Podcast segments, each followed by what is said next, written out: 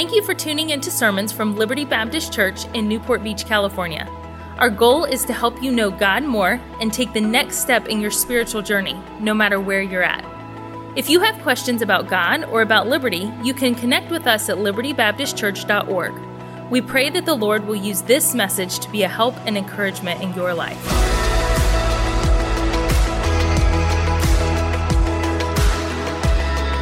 Matthew chapter 16, as we as we introduce the passage here, we're going to talk tonight about Peter, the lost cause. Of Peter, the lost cause, that disciple that we often look at, we often chastise, we often want to roast Peter for so many things and get on his case. Um, but in Matthew 16, as you know the passage, verses 13 through 18, let's look at what the Bible says here. We'll jump into a little bit of background and then some application. When Jesus came into the coasts of Caesarea Philippi, he asked his disciples, saying, Whom do men say that the Son of Man am? And they said, Some say thou art John the Baptist, and some Elias, and others Jeremiah, or one of the prophets. And he saith unto them, But whom say ye that I am?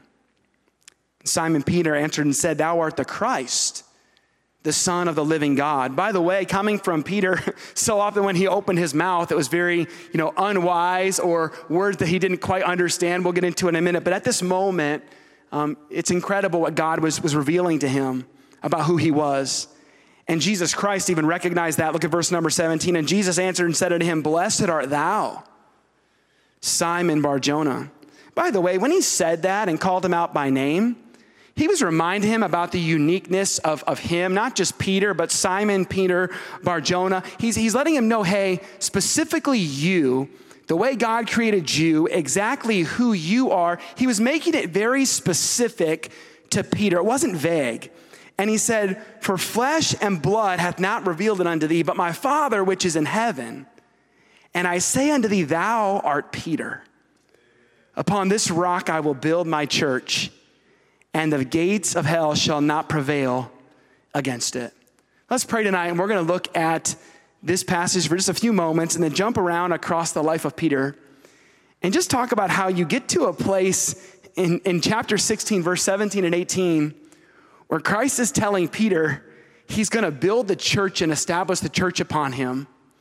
But we're going to talk a lot about in between his first meeting with him in Matthew chapter 4 and coming to this passage all that took place. Lord, I pray that you guide and direct now. Lord, I need you tonight.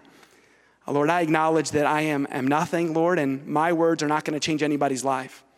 Uh, but Lord, the power of your word and the power of the gospel is what makes the difference and changes people's lives. I pray that we would see tonight through this passage and through this story, Lord, and looking at the life of Peter, uh, Lord, what could be and what may come of what appears to be at times a lost cause. Lord, I pray that you just use this time now. I'm thankful for these people coming out on a Tuesday night. I'm sure many of them worked uh, long hours today. They're tired to give their time. I don't want to waste their time. I don't want to be a distraction. I pray that you'd use your word to speak to our heart tonight, Lord. I pray. In Jesus Christ's name we pray. Amen. Little background here as we're getting ready to, to launch into this. But the context prior to this conversation, Jesus has been ministering in various places performing miracles, teaching, revealing his identity as the Son of God and the promised Messiah. And of course, it took people a little bit. They did believe in Jesus and believe in what he was doing. But when it came to that question about the Son of God, there were a lot of skeptics. And the question of his identity is presented there in verse 13 when he says, Whom do men say that I am? The Son of Man am. Um, and then there's various responses that take place in verse 14. And then we see Peter's confession in verse 15. And he says, But whom say ye that I am? And Peter, speaking on behalf of the disciples, answers, Thou art Christ, the Son of the living God. And what this demonstrates at this time is Peter's understanding and faith that Jesus is, in fact, the promised Messiah. It was his recognition that it wasn't just the possibility, but it was so. And this very bold and concrete statement with conviction from Peter was establishing this is who you are. And Jesus' declaration here, in response to Peter's confession, Jesus affirms Peter's statement and praises him, saying, Blessed art thou. And from this comes the foundation of the church in verse 18. And so the events at uh, Caesarea Philippi, it marks a crucial moment in Jesus' ministry And it underscores the importance of faith and understanding and recognizing Jesus as the Son of God. And what's really incredible to me at this, at this point in Scripture is who he's establishing it on. And this is what I want to talk to you a little bit about tonight, and what the Lord has really put on my heart about tonight is because if we were to walk back for a few minutes and talk about Peter, I think if we did an honest assessment about Peter and we were to rate him based on uh, what we noticed uh, from the Bible of his different encounters and walking with Christ and some of the, the foolish and, and, and dumb things that he did, um, he would rank in the least likely to succeed or not the disciple that Jesus would necessarily call or say, I would establish my church on you. So here's some observations that I want to give you tonight of Peter and his life and what I see from it. And as we are talking about the idea, I believe this month has been about, about teenagers and the next generation and, and families. I want to talk a little bit, first of all, about a hopeless life or what it appeared to be. Peter was an absolute mess from the beginning from his initial calling in Matthew chapter 4. And Jesus, walking by the Sea of Galilee, saw two brethren, Simon called Peter and Andrew his brother, casting a net in the sea, for they were fishers. And he saith unto them, Follow me, and I will make you fishers of men. And they straightway left their nets and followed him. And for three years, is what historians would say, or the Bible would, would show from Christ's ministry, Peter would have walked with them. So, roughly around three years. And as I think about this, I think about the idea of Jesus mentoring these disciples. As a youth pastor, when I get teenagers in the youth group from 9th through 12th grade, you got them about four years. And you get them coming in from eighth grade, okay? And my daughter is going into eighth grade this year. And here's what's crazy I've been a youth pastor for, four, for 14 years. And now that my daughter is in junior high, I, like, I don't know what I'm doing. All right, so pray for me. I got to figure this out, trying to figure everything out in my home and, and what's going on. All of a sudden, it gets very real in your family. And Jesus here with the disciples, he's got three years with these guys that he's taking that are fishermen, they're rough around the edges. And within just a few chapters, if you look through other passages of the Gospels in Luke, and it's amazing how quickly uh, we see Peter and his pattern of behaviors. Historians also would say and believe, though it's not noted, that Peter was a young man. He was married but didn't have children. It speaks of his mother in law. Uh, in these Bible times and in this culture, they would get married young. So the idea is that he was a young adult, not a, a preteen or a junior high teenager, so to speak, but possibly a young adult married without children and still learning. And some of the ways that we see uh, Peter and we, and we get the idea that he's a young adult are some of the following his impulsive actions and peer pressure Okay, the, the just, you know, just do it, just, just, just go with it mentality. Um, you think about his impulsive action in the Garden of the Gethsemane when he just starts raging and pulls out a sword and, and, and cuts off Malchus's ear. We see the, uh, that, that impulsive and peer pressure um, personality trait of his. How about his overconfidence and his denial? You know, I, I got this, or, or I can handle this, or being the first to speak up, or the overconfidence when Christ said, You're gonna deny me, you're gonna betray me. And he said, Lord, I would never do that. In my years of, of, of teen ministry and working with young adults and thinking of myself, um, so often we're there in our lives with uh, the overconfidence we see, and I've got this and I can handle this. It's been heartbreaking over the years in youth ministry to see teenagers and young adults who think, I've got this, I can handle this, I, I, I, this is gonna be okay. Um, to see the devil just kind of t- you know, take them away from that and use that overconfidence to destroy them. We see Peter's got that. We see the doubt and insecurity that he had. Boy, we struggle with that so much today, and uh, teenagers do in this culture with doubt and insecurity. Social media shows you pretty quickly why and helps us understand why. Not being good enough, not living up to the expectations, not being what everybody else is. And Peter experienced this. This is good, no, it's bad, the doubt and the insecurity. I often think about the, even my own life, the teenage years, and my kids like to watch the Disney movie Tangled. And when she finally gets out of the castle, she's crying, she's happy, she's doing cartwheels, she wants to go home, and, and those emotions. And the truth is, that's the life of a teenager. I, I, yeah, I want to live for God, but then there's this, all this excitement in the world, and I want to do my devotions, but this is my, my, my bad habit, and I want to, and, and the doubts and insecurity. Then we see Peter with a misunderstanding and lack of insight. We notice that more than ever with teenagers a lack of understanding or, uh, or, or lack of insight. You know, you didn't, you didn't tell me that. I mean, how many times, parents, have you said, I told you right before I left to do this? I, I never heard you say that. I didn't know that's what you wanted me to do. Or, oh, I thought that you meant, um, just recently we were having a conversation with one of my kids, and we were talking about leap year and trying to explain it. And she's saying, Well, what happens when, oh, I just said she, oh, one of my kids, I have two, one daughter and two sons. Sorry, I didn't mean to throw that out there. And she said, Well, what happens if they're born on the 29th?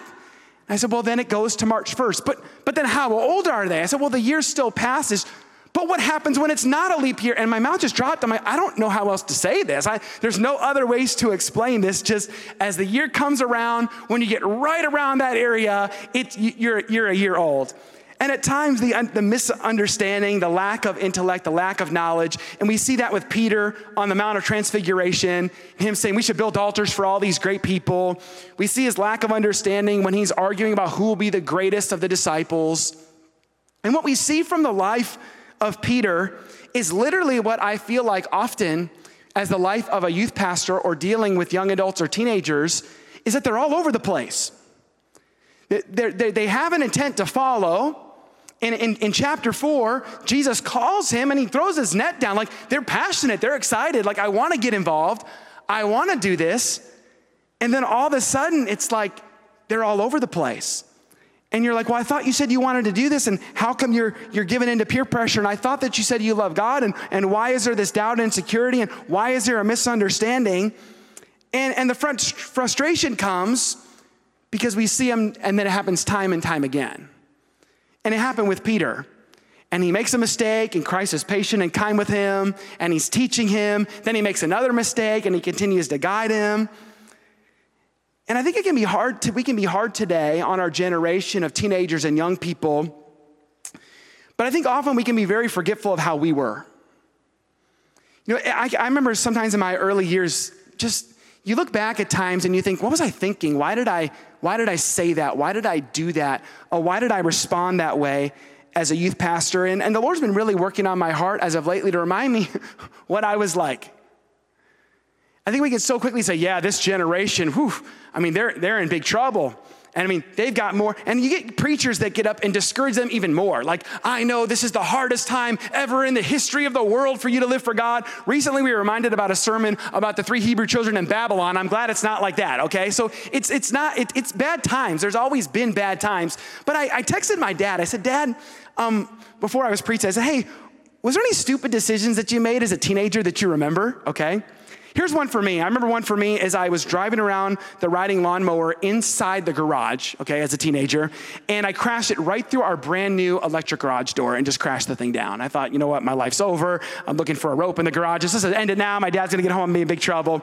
Crashed through it. And then my dad said, Oh, yeah, I remember one time me and my brother, we, we bought a motorcycle and we didn't want my dad to know.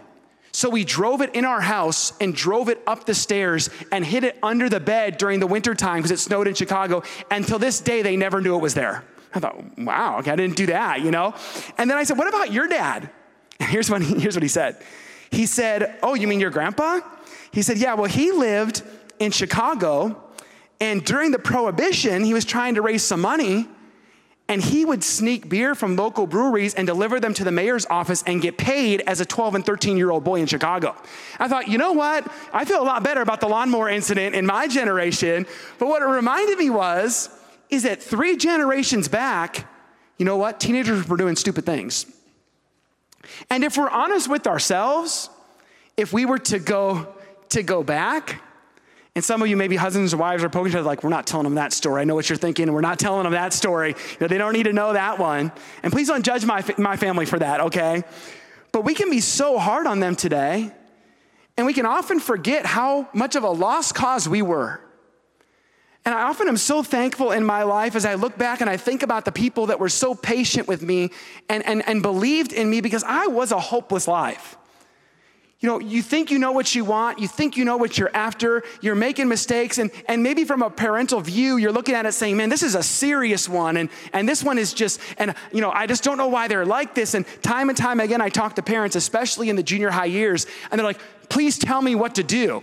And, and, and often I'll say, you just gotta consistently keep doing what you're doing. You gotta keep going forward. You remember the statements from your parents you know, hey, you better not wreck the car. How many of you wrecked the car when you were 16 to 18 years old? Okay, uh, there we go. Hands up. I I did as well. How about this? You better not get a speeding ticket. I got mine, 16 years old, going 75 and a 55. Remember, the police officer said, Do you know I could take your license away till you're 19? I was like, Please, I'll do anything. Please don't do that. I'm already going to be in trouble. Don't take it away. Isn't it amazing how we can shift in this day and age? And because of society and because of culture, we are so good at being the judge and we are so good at condemning. We are so good at assuming this person's going to make it and this person's not going to make it and this person's got potential and this person's too far gone. And, and I just, I've never seen a situation like this, it's so easy for us to look and say, this is just kind of a lost cause. And the truth is, to, to be fair, and for the teenagers in this room tonight, I'm not preaching this giving an excuse for wrongdoing. Obviously, there's consequences, and obviously, Peter suffered with them, and some of them more emotionally even than physically. You ever think about the emotional pain that Peter suffered as Christ turns and looked at him after cursing and denying him three times? The Savior staring you in the face, he has to live with that. So I'm not excusing the wrongdoing and I'm not excusing the behavior of those that we would say, this is a hopeless life and this is a lost cause. But what I'm saying is, God is not done with the person that in our mind appears to be hopeless. Maybe there's a teenager that you're praying for. Maybe it's a teenager in your family. Maybe it's a, a, a, young adult that's, that's wayward and away from the Lord right now. I just want to tell you there is nobody in the eyes of our Savior, Jesus Christ, that He looks at and says, that life is hopeless and that life, life is lost. A teenager called me on the way to this trip here tonight, and he had a Bible question. And I love that. That's not, that's not often, by the way, that they'll just call and say, hey, I have a Bible question. But uh, tonight it was, and it's actually one of the boys from our, uh, one of our public schools in our city who's recently gotten saved, recently been on his friend. His friend got saved this past Sunday in our service. He was so excited about it. He called me and he was asking questions about uh, about um, the, the, the, sinners and how, how late is it for somebody who's sinning? And if they are almost about to die and then if they trust christ as their savior is it still possible for them to go to heaven? And i knew in his mind he's worried about someone in his life who maybe he's thinking is on the edge or, or about, to, um, uh, about to throw it all away. And he was, he was very serious about the question. If someone sins and sins and sins and then just moments before they get saved or before they die um, can they still get saved and the Lord has brought that, that, that scenario to my mind of, of Jesus on the cross. And the two men standing next to him, I say, hey, you know what? Let me tell you a story real quick. I said, in their very final breaths of a person that was on the cross because he deserved it, he looked at Christ and believed. And what did Christ say today? You'll be with me in paradise in his final moments. And I said, hey, no one's ever too far gone. I've been guilty in my life too often of really writing people off at times. It's just, there's no way. And we'll say stuff to sound spiritual, like, um, yeah, well, the, the Lord's really just got to get hold of them if God's going to do anything, as if then we just, well, then it's off our responsibility and the blood's not on our hands anymore. And we'll step back and say, yeah, it's just, I mean, that's going to have to be a God thing. Well, let me just tell you, first of all, it's always a God thing. But in those situations, we can't give up on those people that in our mind, like Peter, appear to be hopeless when he's doubting and he's doubting again. And then he's making mistakes and he's making foolish decisions and he's cutting off people's ears and he's denying Christ. And again, we're going to get there. But remember what happens? We don't see it, but he's going to establish the church on him. There's incredible words in chapter 16. I just want to remind you that God is not done with the person that appears to be hopeless. Ephesians 2, 4, and 5. But God, who is rich in mercy, praise God for that, for his great love wherewith he loved us, even when we were dead in sins, hath quickened us together with Christ. By grace ye are saved. How about Isaiah 55, 7? Let the wicked forsake his way, and the righteous man his thoughts, and let him return unto the Lord, and he will have mercy upon him and to our God, for he will abundantly pardon. And I just want to tell you there is nobody that is ever really hopeless. There is nobody ever too far gone. And what we need today is to be that person or be that parent or be that mentor, as we'll talk about in a minute, that would step back a little bit on the condoning and condemning and just start loving people back to Jesus Christ. And that brings us to the second thing I want to talk about tonight. So, first of all, we see tonight a hopeless life when we talk about Peter, but then I want us to look at this a forbearing mentor. A forbearing mentor. And of course, it was the greatest that anyone could ever have was the Lord Jesus Christ. Have you ever thought about how Jesus showed so much patience with Peter? Luke 5, Jesus patiently guided Peter in the miraculous catch of fish when he doubted. Matthew 14, Jesus reached out to save Peter when he started sinking while walking on the water. Matthew 16, Jesus responded firmly but patiently with Peter, rebuking him about his death and resurrection. Luke 22, Jesus predicted Peter's denial but expressed his understanding and prayed for Peter's faith not to fail. Wow. John 21, 15 through 19, after Peter's denials, Jesus lovingly restored him and reassigned him to serve in his kingdom. These instances highlight Jesus' patience and love for Peter, even during moments of doubt, mistakes, and failures. It shows how Jesus patiently worked with Peter, never giving up on him and affirming his potential to serve and grow in his faith. Jesus recognized his uniqueness. And all of our kids are unique, aren't they, in a different, special way? Young people today are unique and they have their differences. I was just recently preaching at a camp and I said, Don't ever apologize um, for who God created you to be. And I said, don't, don't use that as an excuse to live a sinful and wicked lifestyle and then, and then glory in it. But the way you are, your gifts, your abilities, never, never, never be ashamed of that. Jesus recognized who Peter would be. Jesus consistently demonstrated the love of his Father.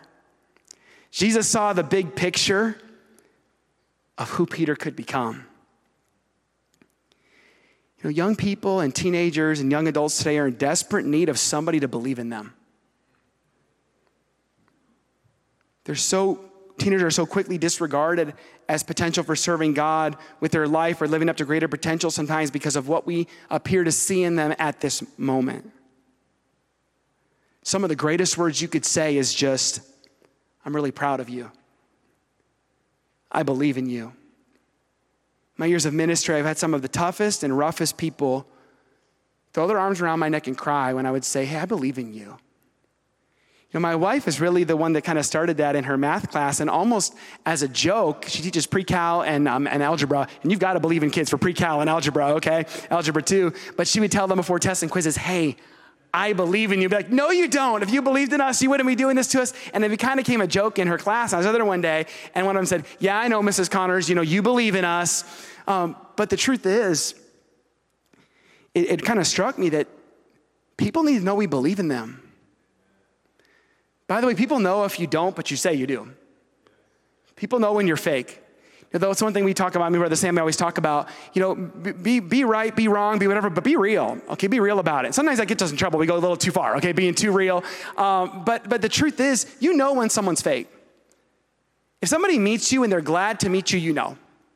If somebody meets you and they couldn't give a rip that they met you, you also know. Whether they ask you your name or your birthday or where you're from and they act like they're glad to see you, they know if it's real or not or if it's genuine. Young people today, you see someone to say, hey, believe in you. And time and time again, we see our Savior face to face with Peter after making a stupid mistake, and the love that he showed, and the patience he showed, and the long suffering he showed is an incredible example to us of the way we're supposed to reach out to people who, hey, they're sinners. They're supposed to be making mistakes. That's what sinners do. I've got a picture of somebody, um, the first picture up on the screen, of a boy that was in our youth group in our church. And uh, his name's Eddie. And Eddie was one of those guys that um, he's kind of low key, but had pretty bad friends and didn't really get in a lot of trouble, at least at the Christian school I was there at times like that. Uh, but from the picture, I was like, yeah, that boy looks rough. Like, no, no hope for that boy, okay? And right now in that picture, he's somewhere in Texas, okay? So, you know, just, just, just a rough, rough kind of guy. And um, I just remember the day I got a phone call, and he said, Hey, Mr. Connor, no name, just like, Hey, Mr. Connors, you know, I really feel like God wants me to be in ministry. And I'm like, Who is this? Like, I don't even know who's on the phone and who's calling me right now and how you got my number. Who is this? And he said, It's Eddie. And for a minute, I almost had to say, like, Eddie who? Like, I, I that, that's, that's kind of how far removed we had gotten. I knew him in junior high and high school. I mean, I'd reach out to him, I knew his family. Um, but he said, No, I, I really feel like God's calling me. I need you to help me. I'm thinking, I'll help you, but I, I, just, you know, and I, and all I remember is this, okay? So he's like, I think God wants me to go to Bible college to be a preacher. I'm like, well, we need to sit down and talk real quick, okay? Because you can't bring that, okay? Um, that outfit, and, and at least at the time, you, you know, the beard may have to trim down a little bit or completely go. And I'm thinking, what, what is going on right now? Well, I remember a few years later, um, him making the move and taking the step. And just a few years ago, our next picture is us at his uh, graduation in, uh, in Christian college. He graduated and um, was there for his graduation. Super proud of him to see him uh, finishing his degree. And school was not his thing. Even in high school, he struggled through high school. He would admit that. Um, he had to retake classes, he had to get tutoring, he had teachers that loved him and prayed for him and cared for him. And uh, this was a few years ago. And then our last picture is last year. Uh, that's him in our youth group, serving with me in the teen ministry, playing a game with them, preaching. He did neighborhood Bible time one summer and traveled the country preaching and doing games with the kids. That was a great job. This past week, um, our assistant pastor said, hey, I want to tell you something about Eddie. And when you hear that, when he's working under me, I'm like, oh no, what, what, what happened? What did he do? You know? And he said, I just want you to know three different people this week came up to me and told me what an impact he's had in their teenagers' lives this summer. For the last six months, he gets up every day at 5:30 and drives to the gym at the school to unlock the gym to work out with teen guys that aren't allowed to have a gym membership but want somewhere to work out to get ready for sports for the next season. Six days a week. Opens the gym, drives in. One day on his day off, um, I was going into work. We had different days off, and he was leaving the school. I said, What are you doing? He was like, Oh, I'm working out with the boys. I'm like, It's your day off. You don't tell them uh, to take a day off when you take a day off. He's like, Nah, if they want to work out, I come in. You know, he would have been one of those people, you know, looking back at somewhere in Texas know, who would have thought? God's using him in an incredible way. You just never know. And here's what he told me once. And honestly, this is all glory to God because I, I promise you, I don't remember. He told me he remembers me visiting him time and time again in his house. I honestly don't remember. He said, I remember you picking me up on Saturdays once in a while and going visiting with me and talking to me about my future. And I, I, I remember a lot of faces. And I, I, remember those times with a lot of people. But I I don't remember it, not even once. I said, I don't think I did. He's like, No, you did. I said, maybe it was the other guy that was helping me. He said, no, it was you. Like, I remember you coming to my house. You'd pick me up, we'd grab a donut, we'd talk. You just never know. Remember what the Bible says about charity or, or love in 1 Corinthians 13 7? It beareth all things, it believeth all things, hopeth all things, endureth all things. Aren't you thankful for the person that believed in you? Aren't you thankful for the person that had hope for you and for your future when you were young and lost and hopeless and felt like the world around you was too heavy? And someone said, Hey, you're going to be fine. You're going to make it. You're going to be okay. You can do this. What a difference we can make in the lives of this next generation if we stop judging and condemning and started believing in them. You know the story of Nick Vujicic and the incredible ministry God's given him. He was born uh, with a disease that left him with, with um, no arms and no legs. And he's been able to travel the country and speak and preach and make an incredible impact for the Lord. You know who he credits his caring for him to? A janitor in the public school. He said, a caring Christian janitor. He said, he saw something in me, befriended me, offering a listening ear, encouragement, and sharing the message of God and purpose for the individual. A man now with a, a social media platform and a following of millions travels the world and they put him up and he sits on the pulpit with no legs and no arms and he preaches. And he said, A janitor in a Christian school made a difference in my life. You know, you were the closest thing that somebody knows to Jesus. You're the closest person that's got the answers, have got the words, I believe in you, that somebody's looking for to say, you know what? I can do that. I can make it. I can get there. I can become something. And time and time again, we see that in the life of Peter, of him failing and failing and failing. And he wants to follow. He left his nets, he wasn't made to. He, he did have something deep inside. He wanted what he had. But he's making dumb mistakes, making foolish decisions. Hopeless life. A forbearing mentor. But then I want to say this in closing. Then we see a forever follower. A forever follower. And Jesus, Matthew 4, verse 18, walking by the Sea of Galilee, saw two brethren, Simon called Peter and Andrew his brother, casting a net into the sea, and they were fishers. And he saith unto them, Follow me, and I will make you fishers of men. And they straightway left their nets and followed him. Peter, I believe, with all of his heart, from the moment that he threw those nets down, he had a desire and a passion to follow Jesus. You know, the bumps in the road and the mistakes and the trials, Here's what I believe I think the difference in him achieving that desire, honestly, has nothing to do with himself, but it has everything to do with who is still believing in him when he messed up. Because when you leave your nets and you leave everything you know to turn and to follow somebody, that is a level or a step of commitment. And I fear that too often we get young people who get excited for the Lord. We just had summer camp and our teens went at the same time your church did. Incredible time at summer camp and God really worked in a special way. And these teens come back and they want to do something for God and they're on fire for God and they want to change the world for God. And I think that too often we may just over I think well maybe well you're not you're not demonstrate you're not I remember the times being discouraged and, and not meaning to, but growing up, comments on people like, Didn't you make a decision at camp? You know, I thought you were going to read your Bible more. I thought you were. I think it had everything to do with every time he looked at Jesus Christ. I believe Peter looked into his eyes and saw Jesus saying, I believe in you. You keep following me. It's going to be okay.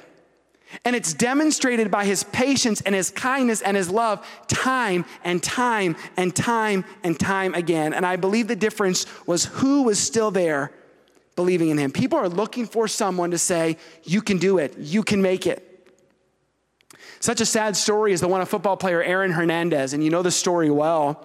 But I don't know if you know this part of the story. You know, uh, he received a life sentence for murdering his friend in 2013. And after he committed suicide, and uh, that he committed suicide in his jail cell. Terrible story. You read about it, it's hor- horrible. But I don't know if you ever read about the phone conversation he had with his mom. It's really interesting. It says in an article, the former football player reportedly tried to repair the damage between him and his mom after their relationship supposedly fractured following the 2006 death of Hernandez's father. Your dad was out of the picture, passed away. He's trying to build it with his mom. Here's what he said. So many things I would love to talk to you about so you can know me as a person, he told his mom on a phone call, which were recorded by authorities and released to the public later. But I could never tell you. And you're gonna die without ever even knowing your son. He said, I was the happiest little kid in the world, and you messed me up. And her response was, I ain't living with that. He said, You did. You messed me up. He said, I had nobody. What did you think I was going to become? A perfect angel? He said, You ruined me. You're the reason I could never pay attention in class. You're the reason I got into fights. I had health issues. You were supposed to get me medication. Her response was this I knocked you over the head with a hammer. That was your medication. You know, I think about that. I can't help but wonder if the story might turn out just a little differently. If after the passing of his mom and him reaching out for someone to care about him, that if his mom steps in and says, Hey, I still believe in you, that he doesn't maybe kill somebody else and then hang himself later in his prison cell. Just if maybe his desiring to know her closer and know her better and for her to believe in him, if it could not have been the difference. God specifically has placed people in our reach that we're supposed to be stewarding and looking out for. We need to recognize the priority of who God's placed around us people to encourage, people to love, people to believe in. Because some of these people have made a commitment and made a decision and they want to follow and they want to do right, but they're just needing somebody during the rocky waters and during the rough times and during the storms of life to say, hey, you're still okay, you're still going to make it. You know, when I was in eighth or ninth grade, God called me to preach at a summer camp. And honestly, I think people for sure would have doubted my calling. And I got in a lot of trouble growing up. And I always, you know, would say too much. You know, I just, I always said one, one more thing to say too many. and um, one more joke past the line. You know, you, you get to the line, you're supposed to stop, and I just, woo, jump right over the line every time. And it didn't stop in high school. I carried that into college, and even in college. Um, just, just to be honest with you, um, people, I didn't give people a very good reason to believe in me, and rightfully so. But there were a few people who still did. We've talked about some of those people. They're the same people that still, for you, they still did. They, they still cared enough to just call you in once in a while and ask you how you're doing. And that's really all it took. I remember one time, one person calling me in their office. I thought I was in trouble. Usually, when I got called to the office, I was in trouble. So, like, you know, Matt, you need to go see so and so in the office. I thought, well, this is it. I'm going to make my phone call, tell my parents buy my plane ticket. And I sat down. He said, How are you doing? I was like, Just tell me what I did. Just tell me what's up. I said, I'm doing okay. You know, and then you sit there, you're waiting. He said, Do you need anything? I was like, I don't know, do I? You know, I, don't know. He said, Well, I just want to make sure you're doing okay. I said, Yeah, I think so. I think I'm doing good. In my mind, I'm thinking, like, what did I do? What is he trying to get at? I, I want to answer honestly. And he said, Well, if you ever need anything, my office is open. And um, if I can ever be a help to you, I, I want you to all be here. I'm really glad you're here. That was my whole meeting. Never forgotten that. I've forgotten a lot of faces from college, forgotten a lot of professors, forgot a lot of lectures. Never forgot that meeting. It's just one person who called you in and took the time to set up an appointment to sit down and say, If you ever need anything, I'm here. As rough as Peter was, Jesus saw something in him. He saw the big picture. And what are some of the key notes to, to mention at the end of uh, at the post resurrection activities? How about Pentecost? After Jesus' ascension, Peter was present on the day of Pentecost when the Holy Spirit descended upon the apostles, the conversion of 3,000 people from the lost cause. How about the preaching and the miracles in the book of Acts? How about the leadership and the establishment, the rock of the early church? How about the missionary work? And how about his death? Talk about a faithful and a forever follower. Peter was martyred in Rome during the reign of Nero. He is said to have been crucified upside down as he reportedly requested not to be crucified in the same manner of Christ because he was not worthy. Talk about a forever faithful follower of somebody who would have appeared to be, out of all the disciples, possibly the greatest lost cause. And I love these stories of people in the Bible because it gives me hope for this next generation that in a time when things seem so dark and appear so grim and there's so much negativity and so much condemning that if we just love people and keep on people and keep after people and invest in people god is working and god is doing things in their lives and it could just be uh, uh, something that small has taken place and all that they need to keep going is just a little bit of encouragement. And all they need to keep going is your prayers. And all they need to keep going is just a simple note or a simple text or a simple phone call. This generation, too, is special. It's also created in God's image. You hear people say, well, in the good old days, well, for teenagers, these are the good old days. These are their days. These are good days for them. These are exciting days for them. The gospel's still going forward for them. We can still give the gospel for them. These are good days for them. You know, we were created in the image of our, of our God. We were, they are, they still are. People will always be. There's always an opportunity and always hope for the Holy Spirit to do amazing things in the lives of the most lost cause people. Ephesians 3:20 says, "But now unto him that is able, I love this verse, one of my favorite verses in the Bible, to do exceeding abundantly not just something, not just get them through, not just, you know, they average exceeding abundantly above all we could ask or think according to the power that worketh in us. Peter, the lost cause, Peter, the follower, Peter, the pillar of the church, Peter, the martyr. You just never know. See these stories of people in the Bible like Rahab with a wicked life of prostitution. And, and who would know when you read Matthew and you go through the gene- genealogy and it comes right through her line to our Savior? Who would have thought? Who would have thought she would have raised a godly son like Boaz? Yeah, that's his mom. Who would be the kinsman redeemer, and that picture to continue the line through Rahab, the harlot. And that's just one. And the story goes on and on with Moses and with these different people who you would say, they're not gonna make it. They're a lost cause. There's no hope. Look at who they are. Look at what they're doing. Look at what they've done.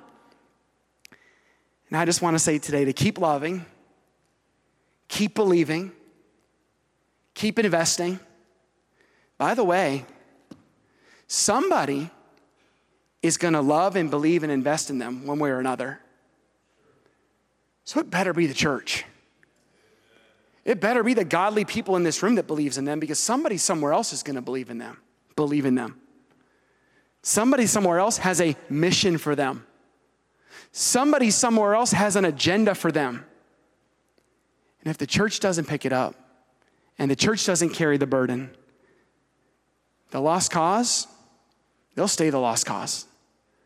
But praise God, they don't have to. And may we do our part as a church to reach and encourage and love the next generation and even those that seem like they may be the most lost. Thank you for listening to Messages from Liberty. Tune in next week for more Bible teaching or subscribe on iTunes to stay up to date with our current series.